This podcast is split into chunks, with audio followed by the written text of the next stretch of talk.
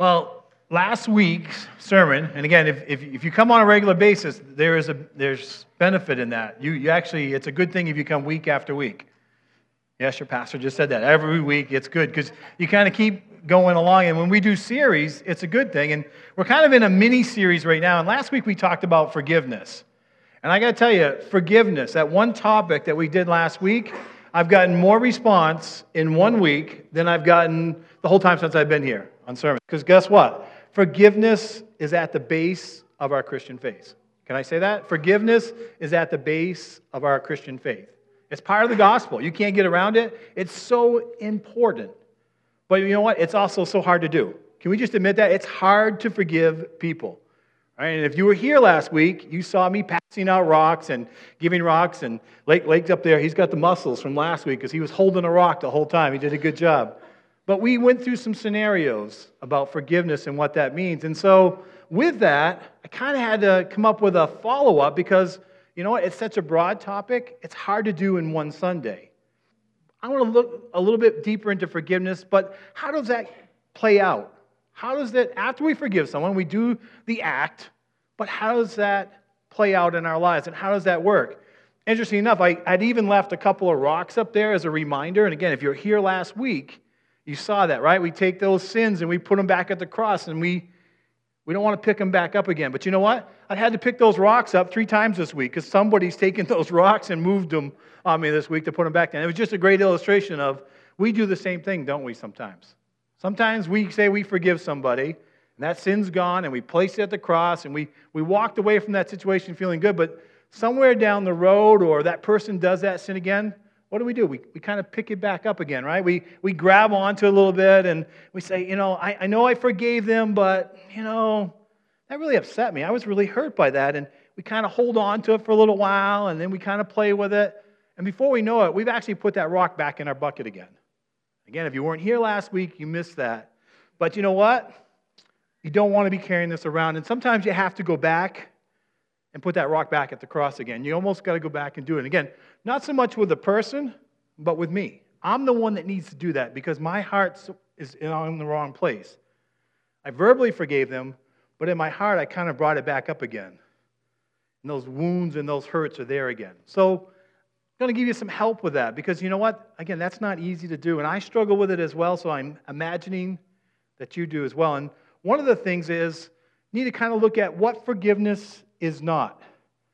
Mark Driscoll, and he's not a guy that I quote a lot. He was co founder of Mars Hills, who's no longer, that church is no longer in existence. He's now a pastor in Arizona. But he did write a, a blog a long time ago. Long time ago. It wasn't that long in my, my history, but it was a, a while ago.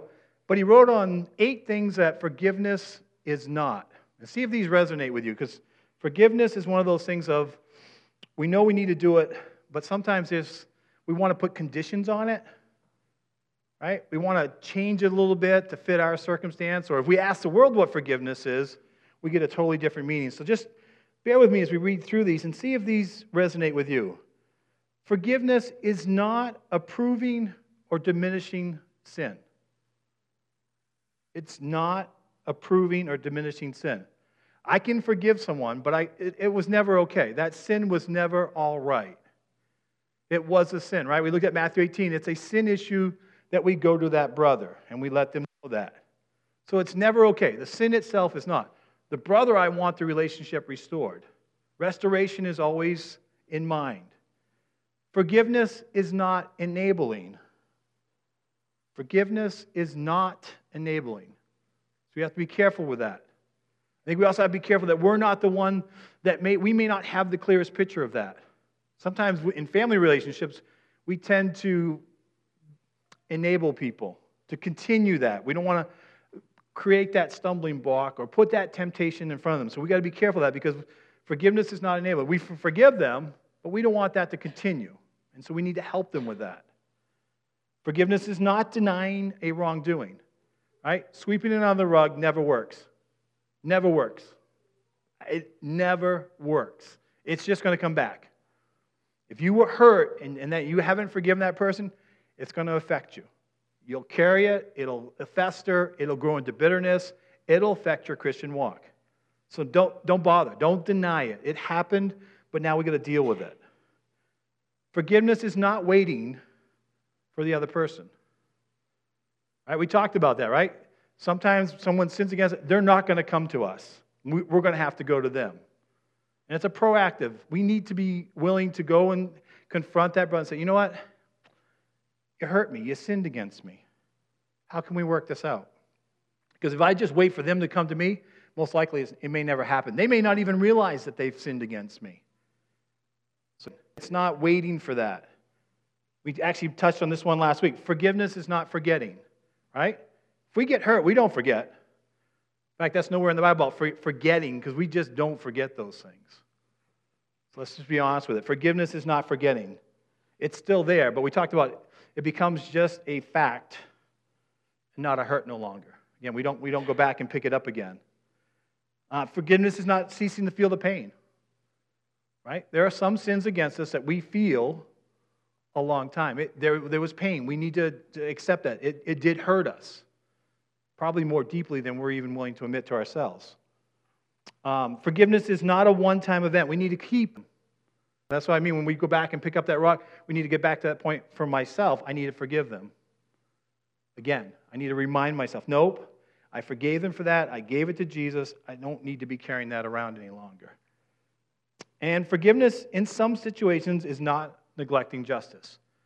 There are some sins that, again, grievous, they're all grievous to God, but there are some sins that go against the law, and, and those consequences have to be dealt with a little bit different. That doesn't mean that we absolve someone of a crime or something that's um, severe. There are consequences for that. So I thought it was an interesting article, and again, I bring that up because sometimes we have misideas about forgiveness and what to do with it. But here's one of the things that helps with forgiveness easy to say, hard to do. But it comes down to love. Simple word, right? Four letter word love right? And there's not a Christian around says, oh, no, we know Jesus loves me and I know that, right? And we sing about that and we pray that. We know we're supposed to love each other, right? Love is, is an automatic. But you know what? Love is tough to do sometimes. And so we got to look at that as well. So 1 Corinthians chapter 13, we're going to look at three verses, but if you ever come to me in conflict, PJ's back there smiling because she just recently reminded me of those verses. So, um, but it happens. If you come to me for marriage counseling or you come to me uh, in, in premarital counseling, guess what? We're going to go through this passage because you know what? This is one of those keys to marriage, but it's really, in context, it's key to how we interact with each other. In context, it's between brothers and sisters in Christ. How we love is important. And again, it's the big love. It's the agape love. Same one that's in John 3:16, right? God so loved the world, it's the same love. I'll also let you know this if you come to me in marriage counseling, I will tell you love is not a word, it's an action. Right? I can lip service all day long. I love you, I love you, I love you. But if I'm not showing love in my actions, that word doesn't mean much at all. In fact, it could be a word that I don't even want to hear anymore. So, again, importance of the word love. So, verse 4, number one, if you want to call it that, you can write some points down if you want. Love is patient. Right? If I tell you I love you, but I'm impatient with you, that's not communicating love. You're not going to feel very loved. I'm going to get frustrated probably with you. And again, that's all part of that love. Guess what? If I haven't forgiven someone, I'm going to be real impatient for them because I'm going to have a hard time loving them. You almost can't do, can't be unforgiving and love someone at the same time. I, I don't think you can. I almost, I'm, I'm positive of that. So love is patient. Again, is kind. Just being kind to someone. Again, going back to that forgiveness, because that's kind of what the, the base of this is, right? If I forgive them, but I just don't want to deal with them. Remember, that was one of our situations, right? I think it was Tony I threw out, right? I said, Tony, I don't even want to see you. Just get out of here. Just totally avoid them. That's not being kind, right? That's not communicating love. It's not really even communicating forgiveness because, again, I'm called to love those people, forgiven and unforgiven, especially within the church confines. But just being kind to them does not envy, does not boast, it's not proud. Again, love is the basis of all this. Right? These are the negatives. If you have these things, these are not producing love. They're not communicating love to that person. Love is not self seeking, right? I don't love you to get something, right? That's, that's not love. That's, not, that's, that's manipulation, really, is what it is. Call it what it is. I'm trying to get something from you, so I'm going to I'm to give you a little bit. I'm going to give you a little bit of love, and then you know, maybe you'll, you'll give me what I want. Doesn't work. It's, it's self seeking. I'm, I'm doing it for my own benefit, not for the person. Totally the opposite. Being selfish and not being selfless. So it's important. Level of that's not easily angered, right? It goes along with being patient, but there's even another level of that where I'm just not irritable. I mean, I, that's not communicating love. I'm irritable, or I'm just waiting to touch off. And we all know those times, right? When we're, we're irritable, we're just waiting to blow up at somebody. Right? Just give me a reason and I'm going to unload. That's not love. That's not how love works. It's not how love is communicated to one another. Love does not. Oh, wait a minute. I almost skipped over the one that I, I actually have it highlighted, underlined, big letters. If I could make it jump out, I almost skipped over it. But love keeps no record of wrongs. The reason I have it highlighted in my Bible is because you know what? Like I said, we don't forget, do we? But we want to pull that out. We want to make a case. It's amazing how many times we become the lawyer, right? Judge, guess what? This person has done this, this, and this. We make a case, right? We pull up every hurt, and we can go back. Amazing how many years back we can go to make our case if we need to. In fact, I've even caught myself when I've been arguing with PJ. I pull things out that, you know, in my memory's been a little bit clouded, and I pull things out that probably weren't exactly the truth or they're not truthful, and I've added to it, and I've pulled in some things that, you know, I knew were just not even part of the situation, but I wanted to make my case. I wanted to be right. And guess what? I'm keeping a record. I'm trying to use that again against that person. Again, in the light of forgiveness, I picked up that rock again and I'm holding it. Now I'm taking that rock and I'm, beating on that person. I'm using it against them. Like I said, I've got that one that I have to keep remembering as well. Keeping it current, keeping it short. You know, keeping the offenses, dealing with them, forgiving them, keeping in short accounts. Again, I sorry for you folks that weren't here last week, you missed it, but we actually talked about, right, holding on to that sin for amount of time, what happens, right? The longer we hold on to it, the more that sin seems to get bigger, and we play it over and over in our minds, and we keep holding on to it longer, and it grows. Because we become more and more the victim, and they become more and more the villain. I think this verse kind of pulls that out. And that's not loving. Love does not delight in evil. It's one that was kind of kind of weird to me, and I had to do a little bit more research on and kind of what does that mean? What does not delight in evil? And I almost had to kind of reverse a little bit, is if love does not delight in evil, but do you ever feel good when that person that you don't like, something happens to them? Something bad happens to them? That's not loving them, right? You're almost like wishing them to fail. And that one, that one kind of rings a little bit clear, clearer to me, right? I don't want them to do good. They hurt me, so I kind of want to see them go and fail again. Again, that can be in a lot of realms, but that's not loving them. Not delighting in the fact that they now have gotten some consequences or they've finally gotten caught or they've done it to somebody else and something bad's happened to them. That's delighting in their evil. And again, that's, that's wrong. All right, shift over a little bit more on the positive now. Whew. Good thing, because these first couple of them are a little tough on the negative side. But it rejoices with the truth. The truth can be a lot of things. It's God's word, obviously, but the truth is they have been forgiven. The truth is they I need to do that. Cross for them just as much as for me. The truth is I am commanded to love them, and I need to do that. It's a lot of truth. I could go on and on, but it rejoices in truth. It's important. Love always protects, love always trusts, love always hopes, love always perseveres. Uh, perseveres is another one. That Patience is one thing, that's a, a short term, but perseverance is that long run, over the long run.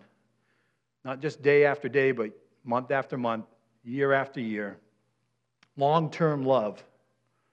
If you've been married for a long time, that, that, that, that takes work, even though you're in whatever year you're in 10 year, 20 year, 30 year, it takes work. You have to keep persevering in that. And you have to remind yourself. These verses are good to do that. And I've done these verses with people that are in their 60s, 70s, you know, and been married for a lot longer than us. And guess what? It's the same thing. We still need that reminder. We need to persevere in our love for each other.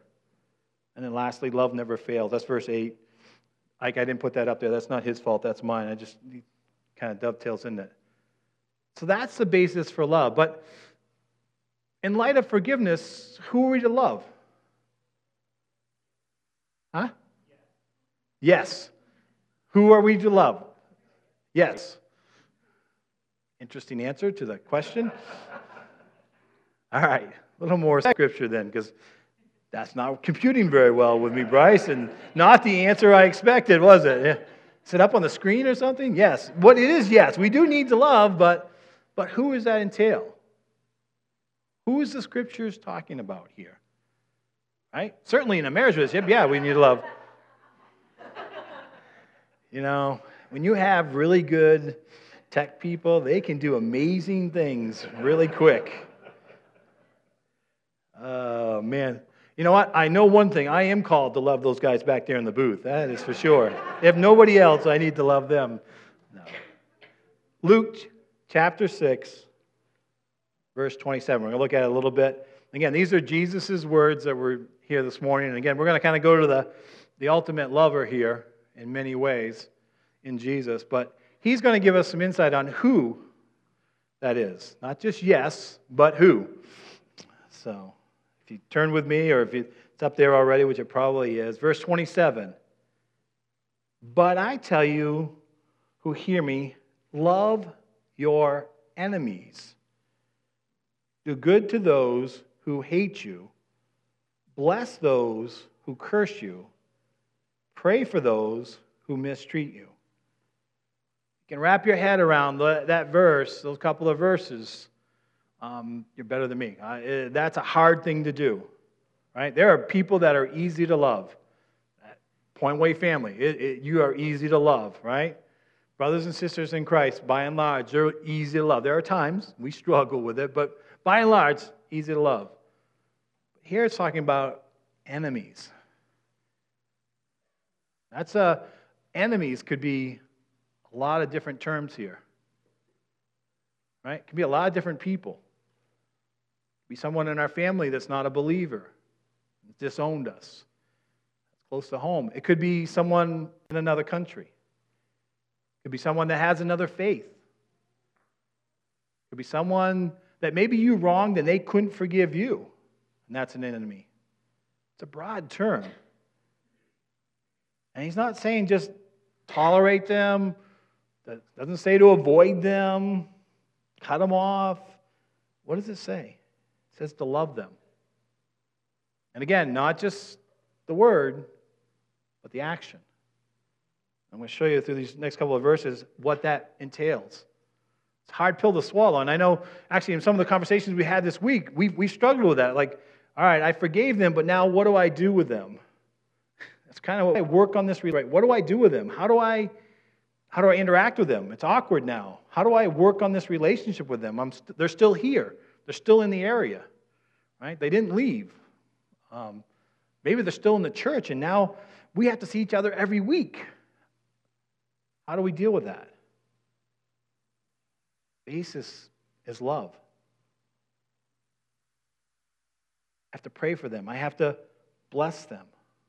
That can be hard to do. Verse 29, familiar verse. If someone strikes you on one cheek, turn to him the other also. If someone takes your cloak, do not stop him from taking your tunic.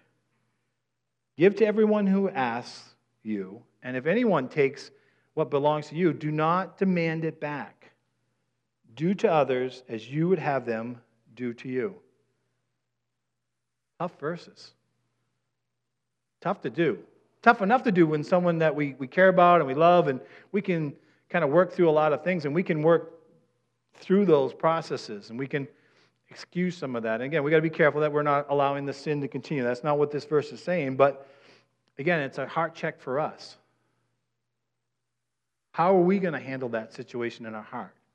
I think this is a heart matter as much as it is physically, but also it's got to play out in how our actions line up with that as well. Again, the next couple of verses go on with that. That four letter word that we can't, can't get away from, right? Verse 32. If you love those who love you, what credit is it to you? Right? It's easy to love people that love us, by and large, right? If you're loving me and we're, we're being patient with each other, we're being kind, and we're in a good relationship, things are going well, not hard to love you at all. Pretty easy. Again, I'm not self seeking, but just, yeah, we're on, we're on a good spot. We're in a good place in our relationship. God says, what credit is that? That's easy to do, right? Here comes the tough in sin, though. It says, even if you do good to those who do good to you, what credit is to you? Even sinners do that. Ouch.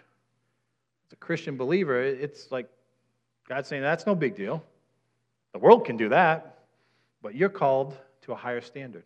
You're called to do something that I'm not asking from the world because they don't know me yet. They're enemies of God. They're not there yet. They're not believers. Again, it goes back to the lending. Again, he's explaining the verses that he just said. And he says, If you lend to those from whom you expect repayment, what credit is that of, to you? Even sinners lend to sinners and expect to be paid in full. But love your enemies, do good to them, and lend to them without expecting to get anything back. Right? Give it to them not expecting them to respond the same way you do. Again, if you're dealing with the outside world, guess what? They are, they're probably not going to respond. I always, it always amazes me, and I have to remind myself that somehow in our minds we kind of think that everyone's going to respond like Christians, right? And sometimes if we, if our circles get too small, and I'll, I'll say this in church family, sometimes our circle gets so small that all we are interacting with Christians, we lose sight of this. Because if we expect the Bible to mean the same thing as it does to us, to the outside world who don't know Jesus yet, you're going to be disappointed every time. It doesn't work because it, it's not, they don't have the framework, they don't have the basis for that. In fact, even that word forgiveness, it doesn't even mean the same thing. Right? That's where we get some of these misconceptions because the world has infiltrated God's word and it doesn't mean the same thing. So we have to keep that in mind if they're a non believer, they're not going to respond the same way. In fact, they're probably most likely going to respond in the opposite direction. But again, I got to check my own heart. I got to be the one that's responsible for me, first and foremost. So, again, how they respond. But to your enemies, do good to them. Lend without expecting it back. Then your reward will be great and you will be sons of the Most High. Because he is a kind, he is kind to the ungrateful and the wicked. Be merciful, just as your Father is merciful. I said, sometimes when we're dealing with the outside world, I got to remember, wasn't that long ago, I was that person. I was that person outside, and I wasn't operating with Christ in me. I wasn't operating with God's truth. And I wanted mercy all the time. I wanted God to be merciful with me, and He was. Proactive in fact, if anything, that should help us when dealing with the outside world to be proactive in sharing the gospel. When I see someone that's hurting me and, and, and not responding correctly, I need to be proactive in sharing that good news with them, that forgiveness of Christ. All right, I could end right there, but in case that wasn't enough for you, we'll go to another couple verses. Matthew. Flip over with me. Matthew, we're going, as Lake reminded me this morning, Matthew's before Luke, but Again, I don't always have to do that when I'm doing my messages. So, Matthew chapter 6. We actually touched on a little bit of Matthew chapter 6 last week. And again, I refer to last week just in keeping in mind that forgiveness. Because I know we're talking a lot about love and interaction, but I think it goes hand in hand with forgiveness. Remember last week we talked about the Lord's Prayer, and sometimes what comes after the Lord's Prayer in, in the Sermon on the Mount, right? Verse 14 and 15 says, For if you forgive men when they sin against you, your heavenly Father will also forgive you. But if you do not forgive their sins, your Father will not forgive you of your sins. And so that was that reminder. But back up a little bit more into chapter 5, actually. I, did I give you the right one? Chapter 5, Matthew? Okay, good. I just remember I was in 6, and then I said I got to go back to 5. But it's the last part of chapter 5, verse 43. Your enemy. You've heard it said, love your neighbor and hate your enemy. Again, this is what the world was saying, right? Love your neighbor, but, but hate your enemies. Guess what? It's nothing new. Been around for a long time. And Jesus' word, this is what, this is what the culture was saying. Hey, love your neighbor, but man, you hate those people in that far off place or those enemies or whoever you identify as an enemy to you. And we have them out there. But Jesus flips it. It says, But I, verse 44, tell you, love your enemies and pray for those who persecute you, that you may be sons of your Father in heaven. This next sentence is a little difficult to understand in many ways. It says, He causes His sun to rise on the evil and the good and sends rain on the righteous and the unrighteous. Right? Rains on the, the righteous and the unrighteous I hear this phrase once in a while, and it kind of bothers me, but people will say, oh, well, I must be in God's will because I'm being blessed, right? Things are going well. That's not an indicator, just so you know. Just plain and simple. Sometimes people who do bad seem to be blessed. They seem to get ahead. They seem things are going right. Right? It happens. It rains on the good and the un- and not so good. They are blessed. Now, sometimes as believers, we do get blessed, and there are blessings that come, but we don't always see those blessings. In fact, many of the blessings here that Luke talks about and Matthew are blessings that we're going to receive when we get to heaven. We're not going to get those blessings here and now. Some of our actions don't produce those right away. It's hard in a society that's instant gratification, right? Right? We want things right now. In fact, we were actually talking about an example of that just uh, yesterday. I was talking with, I think Dave and I were talking about it. If I told you, you, know, you could have, you could be, you could have a brand new house, right? You could have a brand new house on the lake, brand new bass boat, right? He's talking to me. Brand new, but you got to wait 20 years for it. How excited could I, would I be, right? Year one, year two, right? I got to wait for it. It's, it's not here yet. I, 20 years, wait a minute. I'm going to be 73. I may not even be able to get to the boat and push it out at that point. Who knows what could happen in 20 years, right? But that's going to be a blessing. But I got to wait for it. I got to be patient for it. God, in His infinite wisdom, though, well, what do we tend to do, right? If, if I knew that that was laying out there, I'd try to figure out some way I could get it quicker. Really love on. It's in our human nature, right? I would probably manipulate the finances I probably would really love on PJ and really encourage her, like, honey, come on, honey, I really love that. I would want that bass boat. House on the lake, yeah, we can wait on that a little bit, but bass boat I could have now, well, I could really enjoy it, right? It's not loving, uh, right? That love, I'm, I'm, I'm loving to self seek, uh, I'm on the wrong path. So some of those blessings we have to wait for. But just like, again, hypothetically, that boat and the house and the lake and all that, as far outreaches that blessing that we're going to get from God. But we got to be patient for it. We cannot expect it here and now. It's, it's not going to happen, most likely. And not to the, the depth or the degree. That blessing is future. All right, a little bit more here. Loving your enemies. But again, as a Christian, as a believer, we're called to do that. Verse 46 If you love those who love you, what reward will you get? Are not even the tax collectors doing that? And if you greet only your brothers, what are you doing more than others? Do not even the pagans do that?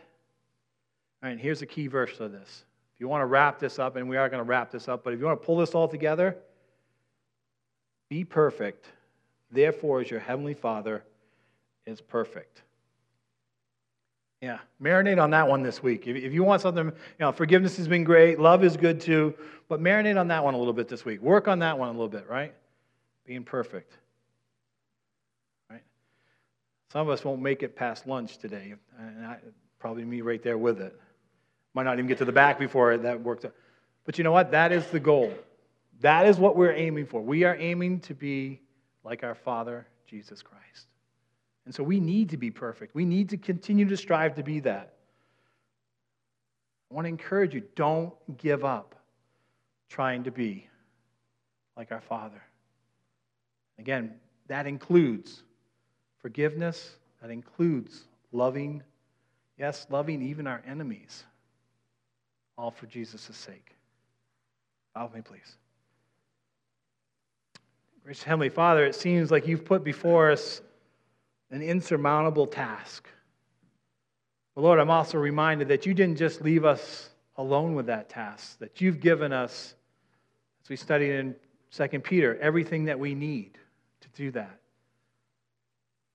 Lord, may you use that in our lives this week. May you remind us, Lord, that we don't have to do it in our own strength, but we do it in your strength. Brothers and sisters, help us to continue to do that. Help us to love not only our brothers and sisters in Christ, but love our enemies. And that we'd be quick to forgive, and that we would live in peace with one another. Lord, we already thank you in advance for what you're doing in our lives, and Lord, what you're going to do, and those blessings that are wait, awaiting for us in glory. Lord, we love you and we praise you in Jesus' name. Amen.